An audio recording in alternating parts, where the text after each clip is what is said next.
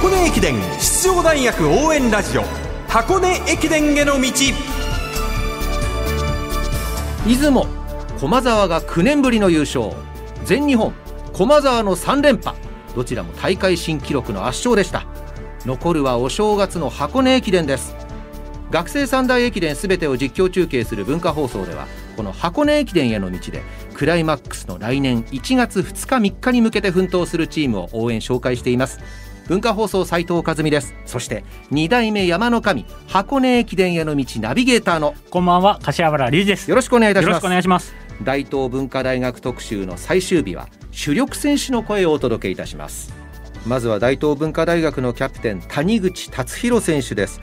谷口選手は奈良治監督の指導を受けたい一心で大東文化の門を叩いたんですがその後丸3年間で2度の監督交代というめったにないことを経験することになりました。まあ今の4年生は全員そういう境遇なんですよね。うん。谷口キャプテンに私斉藤和美がお話を伺っています。この方のもとで走りたいと思っていた奈良監督が谷口選手の1年目でお辞めになられましたよね。で2年3年は馬場さんが監督になられてそしてこの4年目は真名子監督が就任なさいました。4年間で3人目の監督ということで戸惑いはなかったですか？あまりなかったですね。まあ、もともと奈良監督の指導を受けたいってことなんですけど、はい。まず一つ、ここに来るっていうことを決めたのは、やっぱ箱根駅伝っていうのが一番強くて、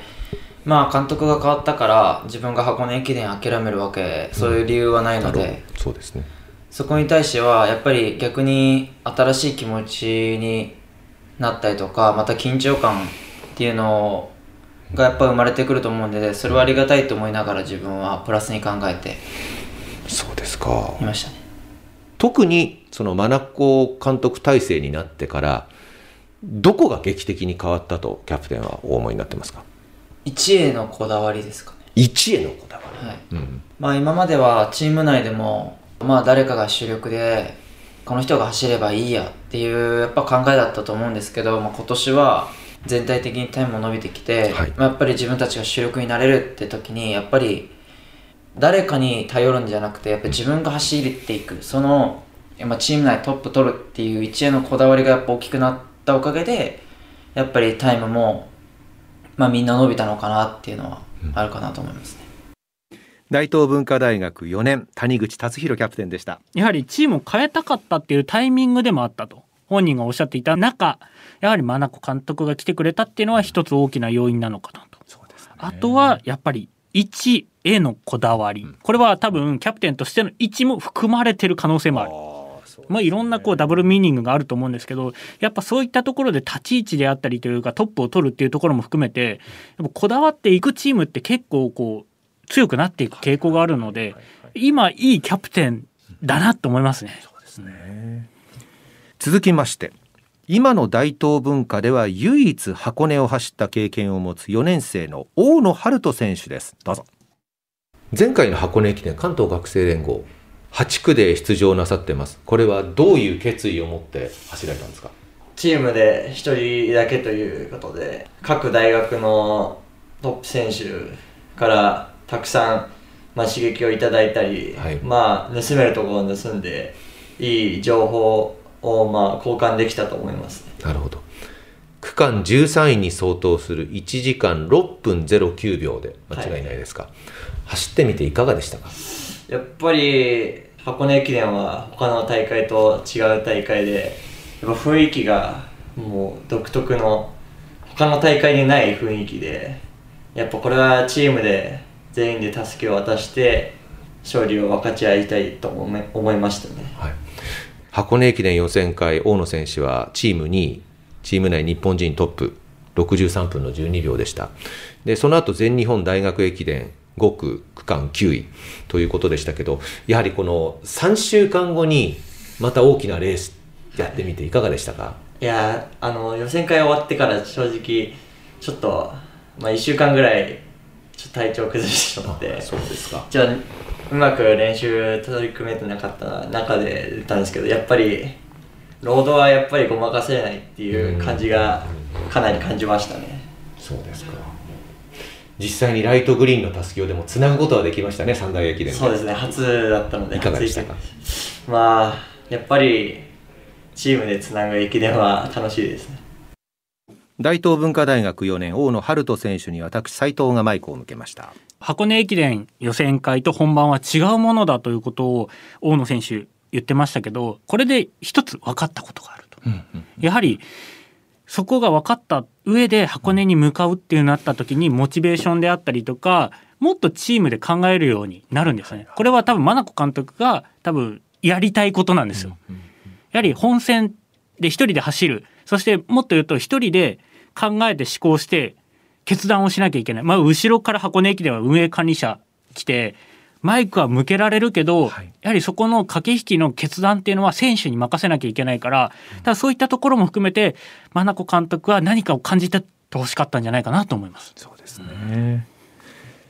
続いて 5000m と1万 m でチーム日本人トップ。3年生の久保田徹選手です。日本人エースとして箱根駅伝への意気込みを語ってくださいました。まだまだ他校の、まあ、エースの人たちとは力の差がすごいあるので大東のエースではなくて、まあ、しっかり、まあ、多大のエースとも張り合えるような、まあ、そんな走りをしていきたいです。大東文化大学久保田徹選手でした。久保田選手は月末の記録会で1万メートルの大東文化記録2000年に秋山陽一郎選手が出した28分25秒78の更新を狙うそうです。これは楽しみですしここで月末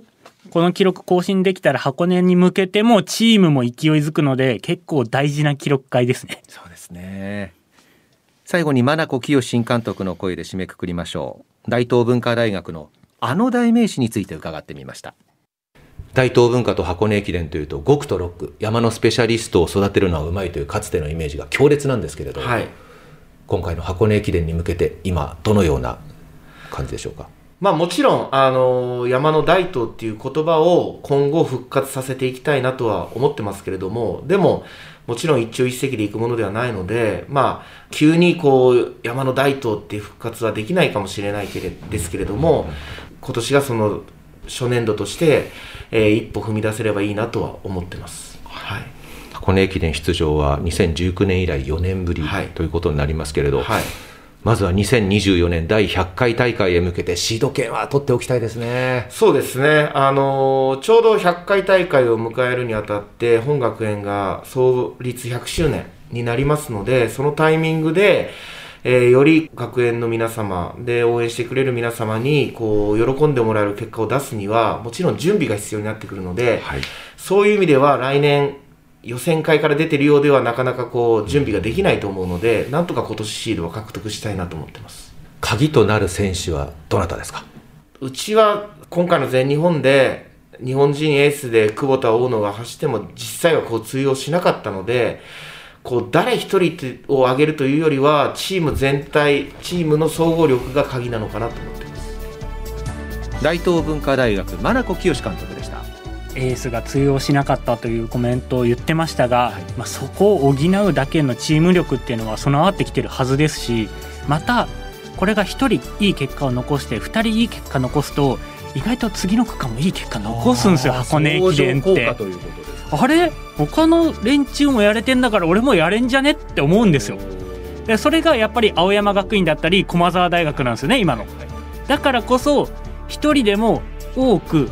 区間1桁区間5番以内を出せれば大いにチャンスあるんです。よそうなってくると駅伝楽しそうですね。これが学生スポーツの面白いところなんです。ですか